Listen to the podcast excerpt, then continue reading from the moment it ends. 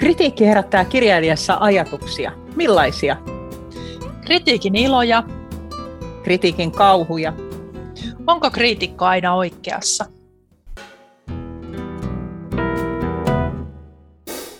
Tervetuloa kuuntelemaan podcastia Keltanokka ja Kehäkettu. Puhetta kirjoittamisesta, kirjoista ja yhteiskunnasta. Puhumme juuri kentälle tulleen ja siellä pitkään loikkineen näkökulmista. Minä olen Katja Keisala. Minä olen Niina Repo. Tänään kaupungilta kuultua osiota varten me ongittiin kadulta ihan oikea kirjailija. Hänen kanssa käytyyn keskusteluun palaamme pian, mutta sitä ennen me jutellaan lukemastamme kirjasta. Me luettiin Marjo Niemen Kuuleminen kirja. Se on tullut teokselta tänä vuonna 2021. Ja tämä kuuleminen on sellainen kirja, että siinä se, se kertoo sellaisesta hyvin hauskasta omalaatuisesta ja jonkin verran pelottavastakin päähenkilöstä. Ja tämä päähenkilö haluaa tulla kuulluksi elämässään, joten hän kirjoittaa kirjeitä. Tämä kirja on oikeastaan hänen kirjeistään koostuva teos. Hän kirjoittaa kirjeen rakastetulleen tai entiselle rakastetulleen, isälleen, ystävälleen, tämä ystäväkin taitaa olla entinen, ikumeenille. Mun käsittääkseni kysymyksessä on luultavasti Valamon luostarin joku, joku johtohahmo. Ja sitten hän kirjoittaa terapeutilleen ja sitten vielä sellaisen ihmisen äidille, jolta hän on saanut koiran, jota hän ei osaa kasvattaa. Ja hänellä on jotenkin hyvin hankala suhde kaikkiin näihin henkilöihin. Ja näiden kirjeiden kautta avautuu paitsi se, mitä hänen elämässään on tapahtunut ja mitä siinä koko ajan tapahtuu ja miten typerästi hän käyttäytyy, myös se, miten hän, miltä se hänen mielessään näyttää, ne kaikki puolustelut ja, ja, ja selittelyt ja koko se mielen toiminta, se tulkinta hänen elämästään ja myöskin se, se valtava, valtava rako sen, sen välillä, että miten hän tilanteet tulkitsee ja miten ne tilanteet sitten oikeasti on, on luultavasti olleet. Me luettiin myös Helsingin Sanomien kriitikon Eleonora Riihisen näkemys tästä kuuleminen teoksesta ja me haluttiin lukea tämä paketti kirja ja kritiikki saadaksemme selville, että ollaanko me nyt tämän kritiikin kanssa samoilla linjoilla. Sen verran kritiikistä, että siinä kiitettiin kirjaa kyllä kerta kaikkiaan riemastuttavaksi, Marjoniemeä loistavaksi kertojaksi, on välillä pysähdyttävä ja naurettava, kirjoitti Eleonora. Mutta sitten hän myös kirjoitti, että kirja ei kohoa tämän niemen aiempien ansiokkaiden kirjojen tasolle ja että tämä jossain puolessa välissä alkaa hajota sellaiseksi kaaukseksi, jota toki elämäkin on, mutta Eleonora Riihinen koki, että tämä hajoaa liikaa. Sitten sanottiin hiukan, että päähenkilö ei kasvaisi niihin mittoihin, mihin päähenkilön soisi kirjassa, romaanissa kasvavan tämän tyyppinen siis hiukan ristiriitainen kritiikki, jossa sekä kiitettiin että, että sanottiin jotakin ei niin kiittävää. Mitäs mieltä Katja olit? Kohtasko sun lukukokemus Eleonoran lukukokemuksen? No ei kyllä kohdannut. Jo, joiltakin osin. Se, se oli riemastuttava ja hauskaa ja mäkin nauroin, mutta mä en naurannut vaan silloin tällä, vaan mä nauroin ihan koko ajan. Mä jo ihmettelen, ihmettelin tätä ingressiä, kun hän kirjoittaa Marjo Niemen kuuleminen vaatii lukijalta kärsivällisyyttä.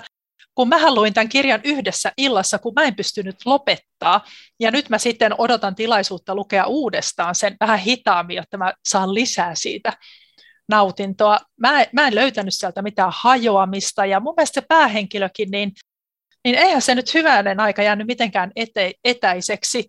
Mun, mun itse asiassa mun muistiinpanoissa lukee, sehän olen minä. siis sinäkö se siellä olitkin, Kyllä. komeroon sulloutuneena ja rakkaillesi kirjeitä lähettelemässä? niin, mä en ole ehkä tällaisia asioita tehnyt, kun tämä päähenkilö, mä jotenkin liian ujo ja estynyt siihen, mutta, mutta mä tunnistin siinä sen, sen tavan puhua, semmoisen muka pinnallisen analyysin, mitä me kaikki käytetään nykypäivänä. Ja mä tunnistin siinä tavan elää omassa mielessään ja selitellä asioita ja kertoa tarinoita, puolustella itseään. Et mä tunnistin siellä paljon semmoista, joka ei mun mielestä koske vaan mua, vaan se koskee sitä, se koskee meitä kaikkia, se kertoo meistä kaikista, se kertoo siitä yksilöstä, joka meistä on tullut, jollaiseksi me olemme kasvaneet. Minä tykkäsin tästä kirjasta myös, ja minuakin se nauratti. Ja tässähän oli mulle läheinen tyylilaji tällainen etänytetty, ironinen päähenkilö, jonka kasvamista en lähtenyt sen takia edes seuraamaan, että mun mielestä kasvaminen ei ole tämän tyylilajin eh, henkilöiden sellainen tavoite. Mua nauratti tämä, mutta mullapa olikin sellainen kokemus, että mulle kahdeksasta luvusta kuusi olivat erittäin mieluisia ja ihastuttavia kuusi keskimmäistä nimittäin, mutta ensimmäinen ja viimeinen luku, ai ai ai, miten merkittävät paikat jättivät mut todella viileiksi. Siis sekä eka, se oli mulle liian villiluku jotenkin liian niin kuin pateettinen, liian etänytetty. Siinä oli jotakin liikaa, vaikkakin siinä oli aivan ihana juttu, eli päähenkilö näin ilmeisesti korona-aikana lähtiessään pakoon rakastettuaan ei päässyt minnekään ulkomaille, minne ehkä olisi halunnut lähteä, vaan meni vaatekaappiin, jota rupesi sitten myös peileillä päällystämään. Se oli oikein hauska ratkaisu, mutta siinä oli jotakin muuta siinä luvussa. Ja sitten se viimeinen luku, jossa oli stand-up-komiikkaa, jossa on varmasti joku iso viesti meille, että elämä on stand-up-komiikkaa tai se on juuri niin surkuhupaisaa tai se on itse asiassa juuri niin huonoa komiikkaa kuin stand-up-komiikka yleensä on, niin se oli taas mulle liian sirpaleinen. Ja siinä mä jollain tavalla sain kiinni siitä sen kriitikon näkemyksestä, että minkä takia hän sanoi, että joku hajoaa, jotain pitää lukea ikään kuin kärsivällisesti saadakseen siitä kiinni, mutta mulle ja hänelläkin sitten meni vähän eri kohtaan se, että hän puhui niin kuin kirjan puolesta välistä loppuun. Ja mun mielestä puolesta välistä loppuun lukuun ottamatta viimeistä lukua oli ihan kirjan parhaita anteja. Sillä oli muun muassa tämmöinen terapiapiiri, missä ihmisten julmimmat kokemukset olivat esillä. Ja mä tunnistin samalla tavalla kuin sä Katja innostuit siitä, että se tarina tapahtuu ihmisen pään sisällä, niin mä oon joskus kirjoittanutkin sellaista piiriä kuin nolouden maksiimi, jossa oli ideana, että ihmiset kertoo noloimmat kokemuksensa. tässä olivat vain julmimpia. Tässä oli paljon tässä Marjo Niemen hauskassa ja, ja jollain tavalla riemastuttavassa teoksessa sellaisia ideoita, joita mä tunnistan itsekin pyöritelleeni päässäni.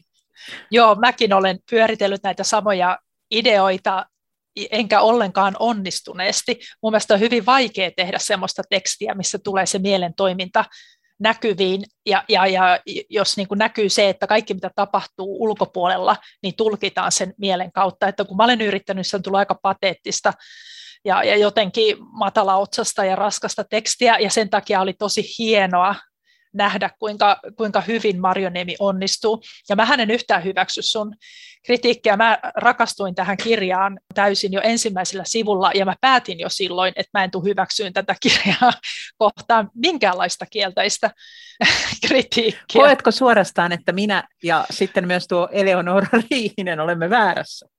Kyllä, kyllä te nyt te ette vaan ole ymmärtäneet tätä teosta. Apua, mä täällä yritän nauraa hiljaa, ettei tule hirveää kohinaa meidän podcastiin, mutta ei, tämä on siis todella rankka kuulla olevansa oman lukukokemuksensa kanssa väärässä, ja varsinkin kun on vielä niin paljon pitänyt tästä kirjasta kuin minä pidin. Eikö mitään kritiikkiä saa sanoa?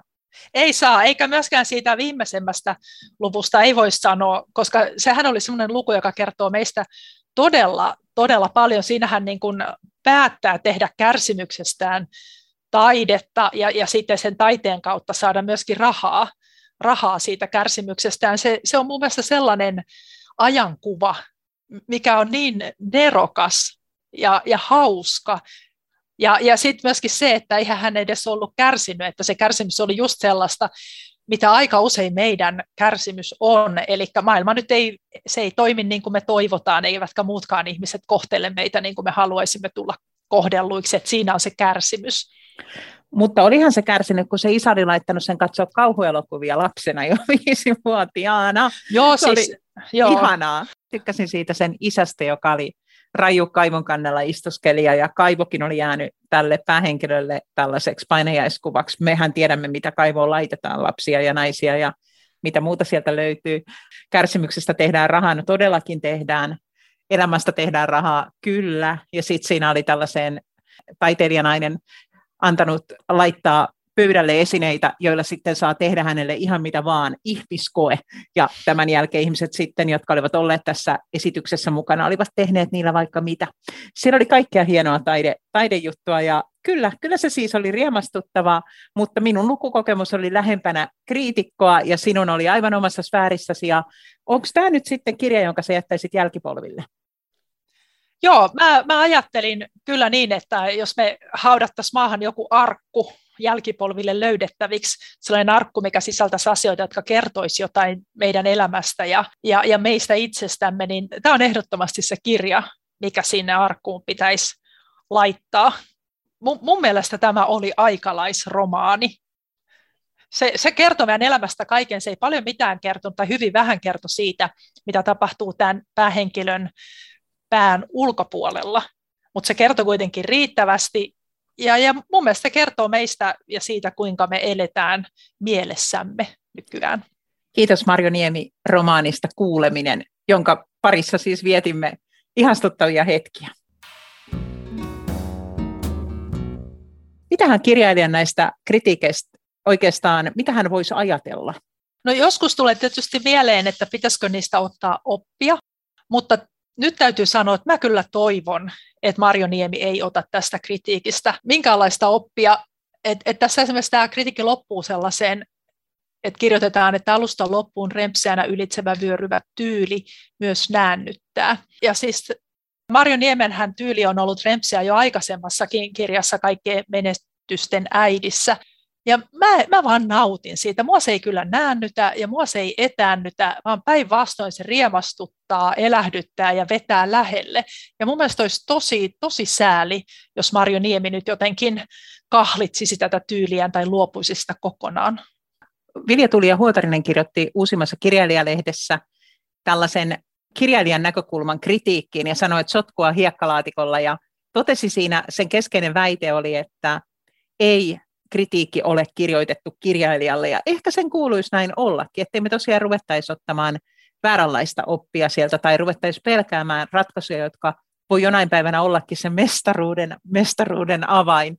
Itse ajattelen kritiikeistä niin, että on ollut kaikenlaisia kokemuksia, hyviä ja huonoja, ja ehkä paras oppi on niiden kritiikkien ulkopuolelta semmoinen, että on oppinut ajattelemaan, että on pakko tehdä parhaansa. Ja sitten kun on kirjailijana tehnyt parhaansa, niin on ihan oikeastaan se ja sama, mitä se kritiikki sanoo tai mitä kukaan sanoo, koska ei olisi pystynyt parempaan. Sitten taas, jos on tehnyt vähän puolivillaisesti omastakin mielestä tai ei ole ihan varma niistä ratkaisuista, niin silloinhan se kritiikki osuu tosi kipeästi, koska voi ajatella, että ei hitto, mä ajattelin noin, mutta miksi mä en jaksanut tai miksi mä en kokeillut, miksi mä en tehnyt.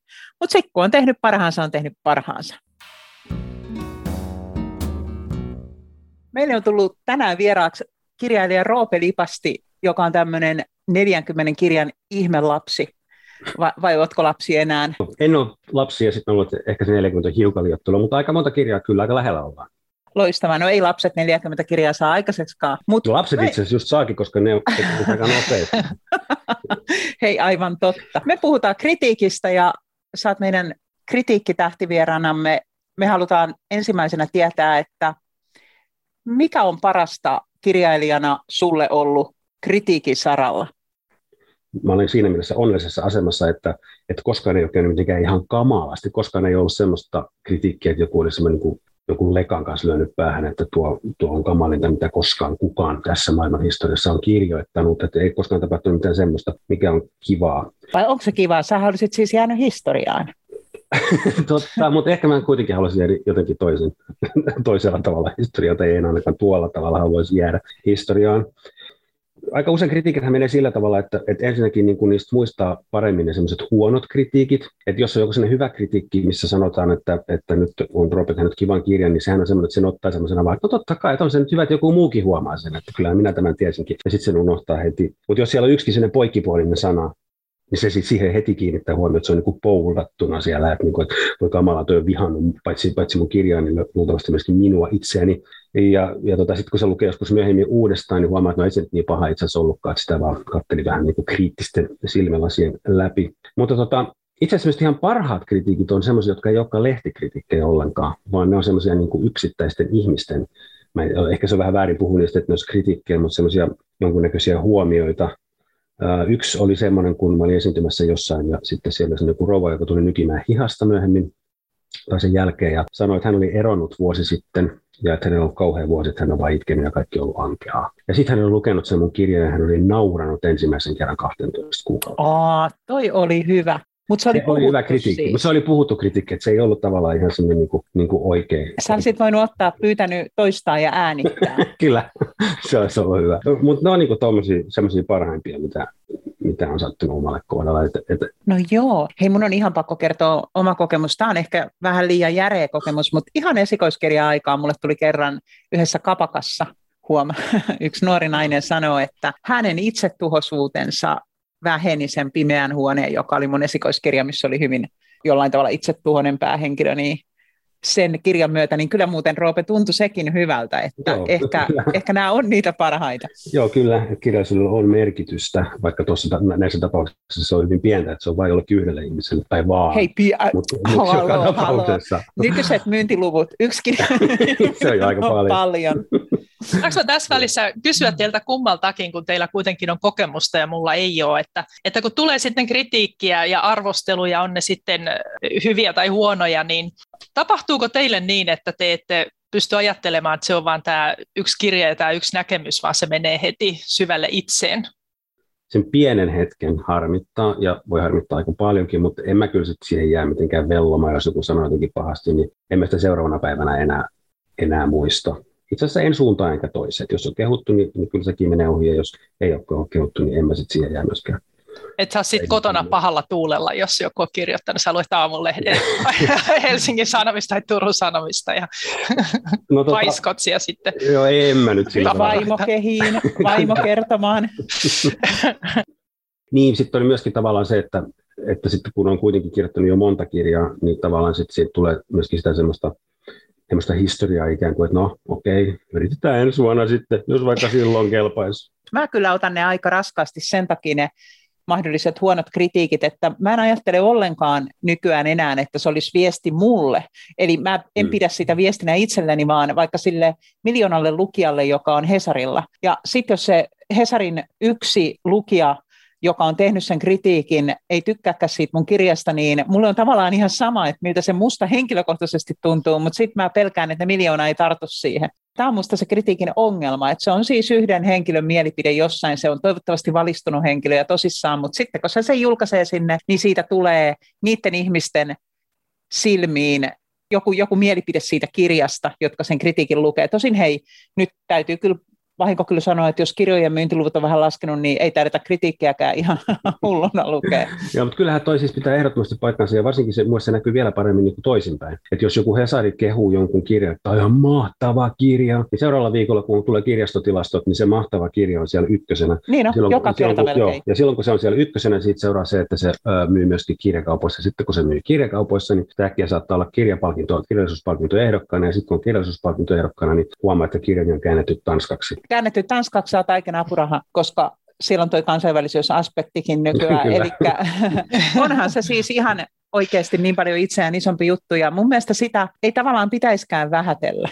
Että sille pitäisi antaa sille kritiikille jollain tavalla se laaja arvo, mikä silloin. Tosin sitten se on ihan totta, että vaan ne huiput kummassakin janan päässä ne paska, paskahuiput ja sitten ne timanttihuiput erottuu, että sieltä keskeltä ei, ei todennäköisesti ole paljon mitään väliä jos mm. se on siis semmoinen just kaunis kädenlämpöinen. Mutta toi tuntuu tosi, jotenkin mulle toi tuntuu tosi vastuuttomalta kuulla, että kuinka paljon merkitystä niillä kritiikeillä on, ja, ja mä huomaan kyllä, että mulle lukijalla niillä on tosi suuri merkitys, ja sitten sit se, että se vaikuttaa niin paljon kirjailijan elämään. Sulla tulee nyt se oma esikoisteos, onko mm. sä uskaltanut yhtään ajatella sanaa kritiikki, olipa muuten johdattanut. niin, mehän ollaan oltu ystäviä kuinka pitkään, yli 20 vuotta, ja mä olen nähnyt sun hermostuksen aina, aina kun sulta on tullut kirja, niin se, tuleeko se ollenkaan huomioiduksi, ja sitten se, että jos se tulee huomioiduksi, miten se tulee huomioiduksi, niin mä oon aika lailla sit ottanut sulta tämän hermostukseni, voi että ei. voi ei, ehkä kukaan ei huomaa mitään, tai sitten se haukutaan. Kyllä mä aika hermostunut on, mm. joo. Sellainen, Roope, lohduta Katja. No mä, en mä tiedä, onko tämä niin lohdutus, mutta et, sit, et kritiikithän kyllä onneksi aika usein myöskin semmoisia, että, että esimerkiksi kun tulee esikoiskirjailija, niin hänen suhtaudutaan kyllä niin kuin kohtuullisen paljon niin kuin, sillä tavalla avoimemmin kuin ehkä muihin. Että tavallaan niin kuin silloin, että, että onpa, onpa kiva, että tänne tulee joku uusi tyyppi ja se on tehnyt tämmöisen kirjan ja katsotaan, että mitä sitten tämän jälkeen tulee. Et sitten kun on niin kuin vanhempi kirjailija, niin, niin sitten tietenkään niin kuin, tota ei enää ole. Sitten tietysti muita, muita hyviä puolia ehkä siinä sitten. Et, et sikäli ei varmaan tarvitse kauheasti pelätä, kun kirja, kirja, on, kirja on kuitenkin hyvä, niin sitten... Niin kuin, Mikä siitä on hulluinta tai hirveintä, mitä sulle on Roope osunut kritiikin saralla kohdalle? No siis kyllä mä ajattelen, että semmoiset niin kuin, nämä ei ole sellaisia henkilökohtaisia juttuja. Mulle ei oikeastaan tapahtunut mitään semmoista ihan hullua ja hirveätä, paitsi mitä mä voin kertoa kuin kohtaisia juttuja, mitä mä olen itse tehnyt. Mutta tota, niin just semmoiset niin, teilaukset, jos ei ole tavallaan mitään oikein järkeä. Et mä, jos se tapahtuu jossain Hesarissa, niin se on ihan hirveätä. Mulla on muutamia semmoisia, mä muistan semmoinen runoilija tuossa muutama vuosi sitten kirjoitti romaanin romaanin ja hänen turkulainen kollegansa haukkusi aivan pystyyn Hesarissa. No viime vuonna, jos muistatte, oli, oli Finlandia ehdokkaat, niin, niin Hesarissa ihmeteltiin sitä yhtä, että miksi tämmöistä roskaa täällä on. Voiko se näin törkeämpää olla? Se oli ihan, se oli ihan kauan. Niin nämä on sellaisia juttuja, mitä ei niin kuin, ei soisi ikinä tapahtumaan. Että kyllä hyvä kriitikon täytyy olla sellainen, että se pystyy, vaikka se ei tykkää siitä kirjasta, niin sen täytyy pystyä ajattelemaan sitä kirjaa ikään kuin oman boksinsa ulkopuolelta. Että joku muu saattaa tykätä siitä, siinä on tiettyjä ansioita ja siinä on ehkä jotain huonoja puolia, mutta se ei voi mennä niin, että se vaan niin lyttää, koska hän saa lytätä. Ja sitten kun se kirjailijaparka ei pysty edes vastaamaan siihen mitenkään on no ihan kauheita. Ja kyllä se tämä ei kuulu joukkoon kritiikki, mistä sitten syntyikin jonkinlaista keskustelua liittyen tähän Finlandia ehdokkana mm. olleeseen yhteen teokseen, niin tuntuu sillä tavalla pahalta, että siellähän on siis joku ihminen, joka on tehnyt vuosia mm. sitä kirjaa ja se on tehnyt sitä tosissaan ja sitten, että kyllähän kriitikko voi olla pätevä ja erittäin niin kuin pätevöitynyt, mutta se voi silti lukea omalla tavallaan, omasta suunnastaan. Musta, mulla on hyvä esimerkki itse asiassa tuohon, tota, se ei tule kirjallisuuden puolelta, vaan, tuo, vaan tulee tuolta leffan puolelta. Sellainen legendaarinen kriitikko kuin äh, Tapani Maskula, joka kirjoitti pitkään Turun Sanomien leffakriitikko kritiikkejä, ja hän, hän on siis erittäin oppinut ja, ja sivistynyt ja, ja fiksu, fiksu tyyppi, mutta hän oli mahtava kriitikko siinä mielessä, että aina kun hän antoi yhden tähden, niin mä tiesin, että mä tykkään tuosta. Hän antoi viisi tähteä, niin mä tiesin, että mä en missään tapauksessa tykkää tuosta. Mutta hän oli hieno kriitikko just sen takia, että hän oli täysin johdonmukainen. Hänellä oli tietty oma näkemys, mistä hän tykkäsi mistä hän ei tykännyt. Ja sitten äh, lukija saattoi sitten niin peilata omia juttuja siihen, että okei, Tapani ei tykännyt, niin mä varmaan tykkään, tai sitten jos oli samaa mieltä hänen kanssaan, niin jees. Mutta se oli, niin se oli johdonmukaista ja se oli semmoista fiksua ja, ja se ei, ei ollut missään vaiheessa niin epäreilua, mikä silloin tällöin sitten näissä kirjallisuuskritiikissä erityisesti voi olla. Katja, mitä sulle tulee näistä mieleen näistä meidän kauhutarinoista? No kyllä noi esimerkit, mitä, mitä Roope kertoo, niin se kyllä toi mieleen sen, että, että voiko olla niinkin huono tilanne joskus, että kriitikko ei tykkää itse siitä kirjailijasta. Mm. Ja, ja sitten sen takia lukee sen kirjan niin kuin piru raamattua ja, ja antaa huono kritiikin. Voi tietenkin olla. Joo. Onhan niitä, niitä listattukin joskus ja Suomi on hirveän pieni maa täällä ihmiset tuntee toisensa ja kirjallinen kenttä on vielä pienempi, jossa siis sekä kriitikot että kirjailijat on mukana. Että totta kai semmoinen tilanne voi olla, ja se hei se mun hulluin ja hauskin, hauskin oma esimerkkini liittyy tällaiseen, mun on pakko vie vuosien jälkeen kertoa se, vaikka mä edes tiedä, onko tämä hauska juttu. Mutta silloin kun tota, multa ja mun mieheltä julkaistiin siis tällainen yhteinen kolumnikokoelma, jossa oli meidän molempien kolumneja, niin sitten Imakessa Kaarina Hazard arvosteli sen sillä tavalla, että se siis haukkuu meitä kirjoittajia. Se sanoi, että kirja on ihan paskaa, mutta siis kirjoittajat on ihan paskoja ja ne, ne vaan yrittää saada valokeilan osumaan itteensä ja Niinakin hikoilee vaan lastensa harrastuksia katsellessaan ja ei minkäänlaista säteilyä. Ja, ja olin siis silloin siinä mun omassa elämäni traagisimmassa pisteessä tähän mennessä, eli niissä syöpähoidoissa. Mä todellakin säteilin siis. Muhun oli laitettu kaikki, kaikki maailman gammat, mitä löytyy, ja sitten se oli niin jännä se osuma, että mä en ole koskaan sitä siis unohtanut, ja se tuntui semmoiselta, että se on niinku hurjinta, mitä voi kirjailijana tapahtua tavallaan, mutta sitten kuten huomaatte, kyllä mä se nykyään niinku jollain tavalla myös naurattaa, olihan se nyt niin hauskaan sattumaan, mä todella kihikoilen vaan lasteni harrastuksia katsellessa. Mä voin, tässä on ehkä hyvä hetki kertoa se mun tarina. Tota, siis se, mikä on se kamalin kritiikki, mikä mä tiedän, ja se on semmoinen, kun mä olen itse kirjoittanut, se on vähän, vähän kiusallista. Tota, mä olin silloin nuori ja tyhmä, tarvitsin rahaa ja tota, mä kirjoitin Turun Sanomia joitakin kritiikkejä. Ja sitten kerran siellä oli semmoinen yhden kuuluisen muusikon tota, semmoinen elämän filosofia-kirja, missä hän pohdiskeli asioita, ja se oli mun mielestä semmoista aivan täydellistä paskaa. Ja mä kerroin sen erittäin suoraan siinä kritiikissä. Ja se on semmoinen asia, mitä mä olen hävennyt niin kuin 20 vuotta nyt. Et niin ei saa tehdä ja niin ei sovi tehdä. Et just toimistossa äsken puhuttiin, että toinen on nähnyt siis hirveän ison työn ja vuodattanut sydänvertaan sinne ja sitten joku nuoriso, joka on tyhmä niin, ja, ja itseään täynnä, niin tulee, tulee ja, tota, ja nimenomaan itse tehostaen kirjoittaa siitä, että tämä on ihan skeidaa. Niin siinä on se hyvä esimerkki siitä, että mitä kritiikki ei saisi olla. Et siis ei tarvitse olla samaa mieltä eikä tarvitse tykätä siitä kirjasta, mutta kyllä voisi olla jotain tolkkua siinä. Ja silloin tällöin aina näitä tulee ja melkein aina ne on, on sitten nuoria ihmisiä, niin kuin mäkin olin silloin vähän 20 tai olin mä itse asiassa varmaan jo melkein 30 Mutta toisaalta se oli, sit mä, mä tosiaankin olen edelleenkin pahoillani siitä, mutta se kyllä sit sen jälkeen, kun mä sitä asiaa miettimään, niin se on kyllä sit muu, niin kuin, saanut ajattelemaan asiaa enemmän. Taas semmoisia hyviä puolia, esimerkiksi niin kun on turkulainen, niin Turun Sanomathan on aika ansiokas ansiokas lehti kirjallisuus, kirjallisuuden näkökulmasta. Eli siellä niin kuin julkaistaan aika paljon ylipäänsä kirjallisuusjuttuja. Ja sitten Turun Sanomilla on vielä selkeästi sellainen ajatus, että he kyllä huomioivat sitten oman, oman alueen kirjailijat. Eli voi olla kohtuullisen varma, että jos ei kukaan muu kiinnostunut äidin lisäksi, niin Turun Sanomat, mm. Turun Sanomat sentään sitten on. I, mutta kyllähän niin kuin sitten taas semmoinen näkyy, että, että kritiikkien määrä on ylipäänsä vähentynyt tosi paljon, ja se, se Hesarin on, on iso kynnys. Ja sitten kun on tullut näitä tota, maakuntalehtien yhteis, yhteistoimitukseen. Se tarkoittaa sitä, että jos sä saat yhteen kritiikin, niin se on sitten kaikissa seitsemäs, mikä on tietenkin mahtavaa. Mutta sitten seuraa se, että siellä on seitsemän kertaa vähemmän kritiikkejä, koska tota, niin se, se yksi menee, menee niihin kaikki. Eli, eli se on ollut semmoinen. Ja sitten toinen asia, niin kyllä nuo lastenkirjat on kanssa muotopuolen asemassa, että niitä, niitä, kyllä niitä nyt joskus huomioidaan, mutta aika, aika pienesti. Mulla on semmoinen kansio, ajatelkaa, mulla on siis semmoinen kulttuurihistoriallinen kansio tuo työpaikalla, iso paksu punainen kansio, missä on mun, mun vanhemmat ja mummit ja sukulaiset on kerännyt ystävällisesti aikanaan tehtyjä lehtijuttuja ja kritiikkejä. Se on tosi paksu kansio, mutta mulla on semmoinen epäilys, että mitä lähemmäs tätä hetkeä tullaan, sitä kapeammaksi käy ne mm. eri vuosien välilehdet. Eli kyllä mä muistan silloin aikanaan, kun mä aloitin sitten vielä Roopeekin paljon aikaisemmin, voi kun tässä tuntee itse niin nuoreksi ja pressi. Oli aika paljon kritiikkejä aikanaan, siis todella paljon. Eikä se johtunut pelkästään siitä kirjasta, joka julkaistiin, vaan mun mielestä ylipäätään kritiikkejä oli valtavasti enemmän. Ja nyt sitten toi, minkä mainitsit, niin se on sillä tavalla hauska ilmiö kirjailijalle se seitsemän samaan kritiikkiin eri lehdissä, että jos se on huono se kritiikki, niin voi... Toisaalta jos menee toiseen suuntaan. Joo, se on, joo, se, se on se hyvä tilanne. Tämä taiteen kritisoiminen, mistä me nyt ei oikeastaan vielä olla puhuttu, että mistä se legitimaatio edes tehdä sitä tulee. Onko se siis mielipide vai onko se joku laaja harrastuneisuus? Mikä teidän mielestä on hyvä? Millaiseen kriitikkoon te uskotte?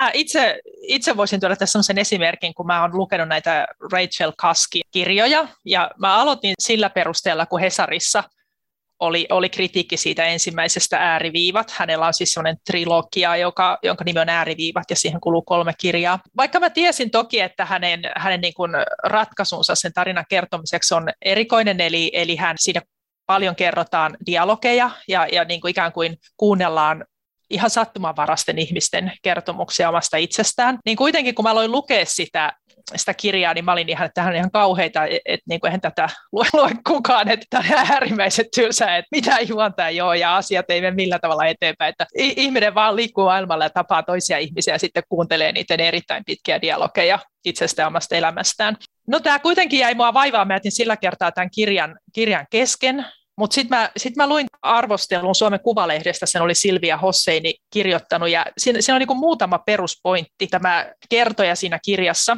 Sano näin, että hän kokee toisten kertomukset kommentaareina omaan elämänsä. Ja sitten sen jälkeen mä vielä luin Nuoresta voimasta tai sieltä nettisivulta Herman Raivion, se on ehkä enemmänkin essee tästä, tästä koko kirjasarjasta. Ja sen jälkeen mä aloin lukea Rachel Kaskia uudestaan, ja, ja se tapa, millä se niin avautui, se ääriviivat, ja nyt mä oon lukenut siirtymänkin, niin se avautui aivan uudella tavalla. Et musta tuntuu, että, että mä käyn, on niin päässyt uuteen maailmaan. Mä käyn keskustelua näiden kriitikoiden kanssa ja heidän näkemyksiensä kanssa, mutta sitten myöskin sen kirjan kanssa. Ja, ja musta tuntuu, että mä tajuan asioita, en ainoastaan näistä kirjoista, vaan myöskin maailmasta ja meistä itsestämme. Eli tämä on mun mielestä tosi mahtava esimerkki, että näinkin voi käydä. No toihan kuulostaa todella hyvältä, eli toisin kriitikko on ollut semmoinen jonkunnäköinen, että tässä on mun käteni, että seurapas hetki, niin minä vien sinut tuonne. Ja sitten Juu. sä näet sieltä, että ai jaa, tällä tavalla. Joo. To, to, toi on kyllä aika hienoa ja myöskin varmaan aika harvinaislaatuista. Että ei, ei, ei mulle esimerkiksi tuommoista kokemusta ollenkaan. Mutta sitten taas toisaalta kyllä, niin kun, kun tässä on pitkään lukenut noita ihan päiväkritiikkejä, niin, niin kyllä se alkaa tuntea ne ihmiset, että myös Hesarin ää, kriitikot ja tietää, että on vähän tota mieltä ja on tota mieltä ja Turun Sanomissa ollaan tämmöisiä. Ja niin kyllä sitten tavallaan se, kun huomaa, että he ovat asiantuntevia ja he ovat lukeneet paljon ja ovat kuitenkin ihan järkeviä, niin, niin kyllä sitä sitten niin kuin, niin kuin helposti miettii, että no minäpä käyn hakemassa tuon kirjan, että en ihan noin hienoja kokemuksia, mutta kuitenkin semmoisia, että niin kuin ottaa suositteluista vaarin. Kyllä mä toimin samalla tavalla ja Mä olen samaa mieltä, että kriitikoita alkaa arvostaa, kun lukee uudestaan ja uudestaan niiden tekemiä tekstejä. Eli vähän samalla tavalla kuin alkaa pitää jostain kirjailijasta, niin alkaa pitää kriitikosta, koska näkee, että tämä on tämmöinen kuahkea ja terävä tyyppi, joka, joka, joka myös sitten esimerkiksi uskaltaa sanoa jotakin, kun täytyyhän se kriitikoiden kielellä olla samalla tavalla haastavaa kuin kirjailijoiden nykyään some-aikana esimerkiksi, että haukkujahan sieltä tulee. Ja onhan ne kirjoittanut ne kriitikotkin siitä, että on vaikea vaikea laji sekin, koska turpaa voi tulla myös kriitikolle, mutta tykkään, että se asiantuntemus on perusteltavissa, jos näkee, että se toinen on yrittänyt paneutua tähän ja vielä tietää mahdollisesti näissä hyvissä tapauksissa, että sillä on jotain kompetenssia siellä takana. Katja oikeastaan annoit ihan loistava esimerkki siitä myös, että miten ne alkoi keskustella sun päässä sekä kirja että useammat siitä luetut kritiikit. Ja mä ainakin kaipaisin kirjallista keskustelua, mutta mun mielestä sitä ei käydä. Niin no, mä jotenkin olen vähän tämmöinen killjoy tässä, että mä jotenkin ajattelen niin, että koska Suomessa on tälläkin joku neljä ihmistä, jotka lukee kirjoja ylipäänsä, niin, niin se, se, se on niin vaikea että tavallaan niin kuin että olisi olemassa mitään sellaista kirjallista keskustelua, koska se kiinnostaa niin harvoja. Kuinka paljon niitä lukijoita sitten pitäisi olla. Siis mä ymmärrän, että niitä ilmeisesti on vähemmän. Mä, mä en toki ole nähnyt tästä mitään, mitään tulosta, tutkimustulosta, että, että näin paljon vähemmän ihmiset ovat nykyään kiinnostuneita kirjallisesta keskustelusta. Mutta musta tuntuu, että nykyään, jotta niin voisi tehdä jotain, niin sillä pitäisi olla ihan hirveästi seuraajia. Et, et sitä arvostetaan vasta sitten, kun niitä seuraajia on ihan todella paljon. Sitten sellaista, mikä saattaa olla hyvin laadukastakin, niin, ja, ja mielenkiintoista, niin jos sillä on vähemmän seuraajia, niin se ei sitten ole yhtä arvostettavaa. Niin, kyllä se, se mutta kyllä se sitten aika, aika talous edellähän tuossa mennään, mutta mä katsoin tuossa esimerkiksi Parnossa, joka nyt kuitenkin edelleen on olemassa, niin sen levikki on ymmärtääkseni jotain siis 6000 kappaletta tai jotain semmoista. Hmm. Vertailuvuoksi me tehtiin just yksi lehti ja meidän, meidän kansi, kansivuo tyttönä oli nuori turkulainen Joalin Loukamaa, jolla on kolme ja puoli miljoonaa seuraajaa Instassa. Hmm. Niin se jotenkin pistää näitä tämmöisen niin kuin kontekstiin, vaikka tietysti on kysymys täysin eri asioista, mutta että se, että että kyllä aika marginaalisten asioiden kanssa ollaan tekemisissä, kun kirjallisuudesta puhutaan. Mutta eikö tämä ole omituista, että sitten kiinnostus kirjoihin olisi vähentynyt samaan aikaan, kun kuitenkin puhutaan tästä kerronnallisesta käänteistä ja kaikki pitää tarinallistaa ja koko maailma on täynnä tarinoita?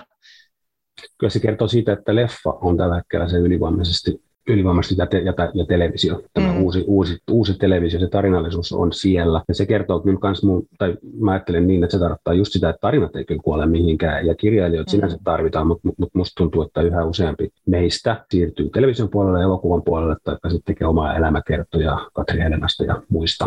Miten toi viimeinen kysymys teille t- tähän keskusteluun, että jos nyt sitten kuitenkin pystyisi kehittämään tätä kritiikkiä vielä senkin takia, että sen verran tärkeä asia se on kirjalle tulla huomatuksi, tulla, tulla ikään kuin myös vähän niin kuin esiin kautta arvotetuksi ja sillä tavalla osaksi sitä suurta kirjallisuuden perhettä ja kanonia, niin voisiko sitä lajia saada esille, voisiko sitä kehittää? Mitä ajatuksia teille tästä tulee? Toivoisin muutama asia. Ensinnäkin se, että niitä kriitikoita olisi hyvin monentaustaisia. Siellä olisi hyvin monenlaisista lähtökohdista. Ihmisiä, jotka sitten ymmärtäisi monenlaista tulokulmaa siihen kirjoittamiseenkin. Ja sitten toinen on siis ihan se, että, että käytettäisiin aikaa.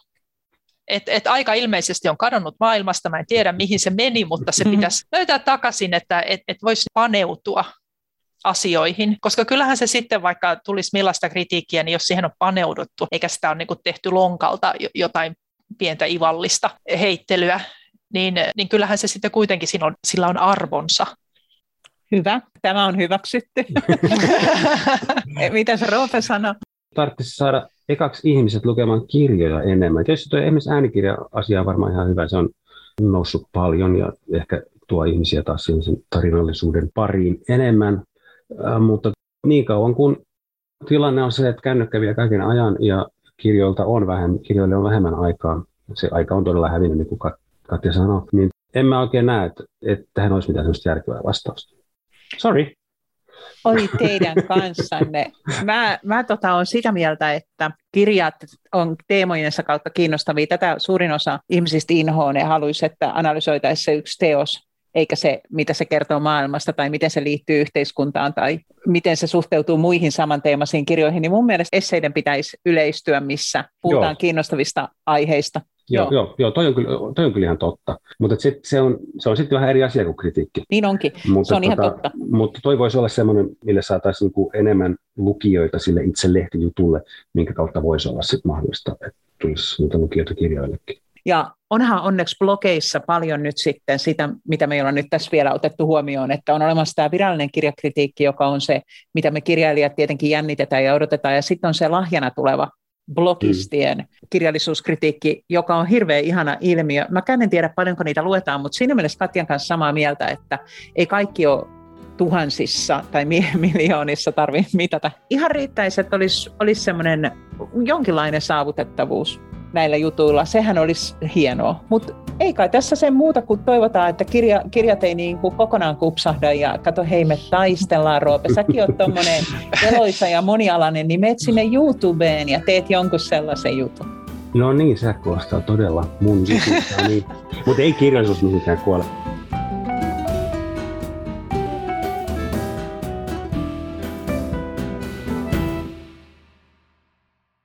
Tämä on TS-kirjan tuotantoa.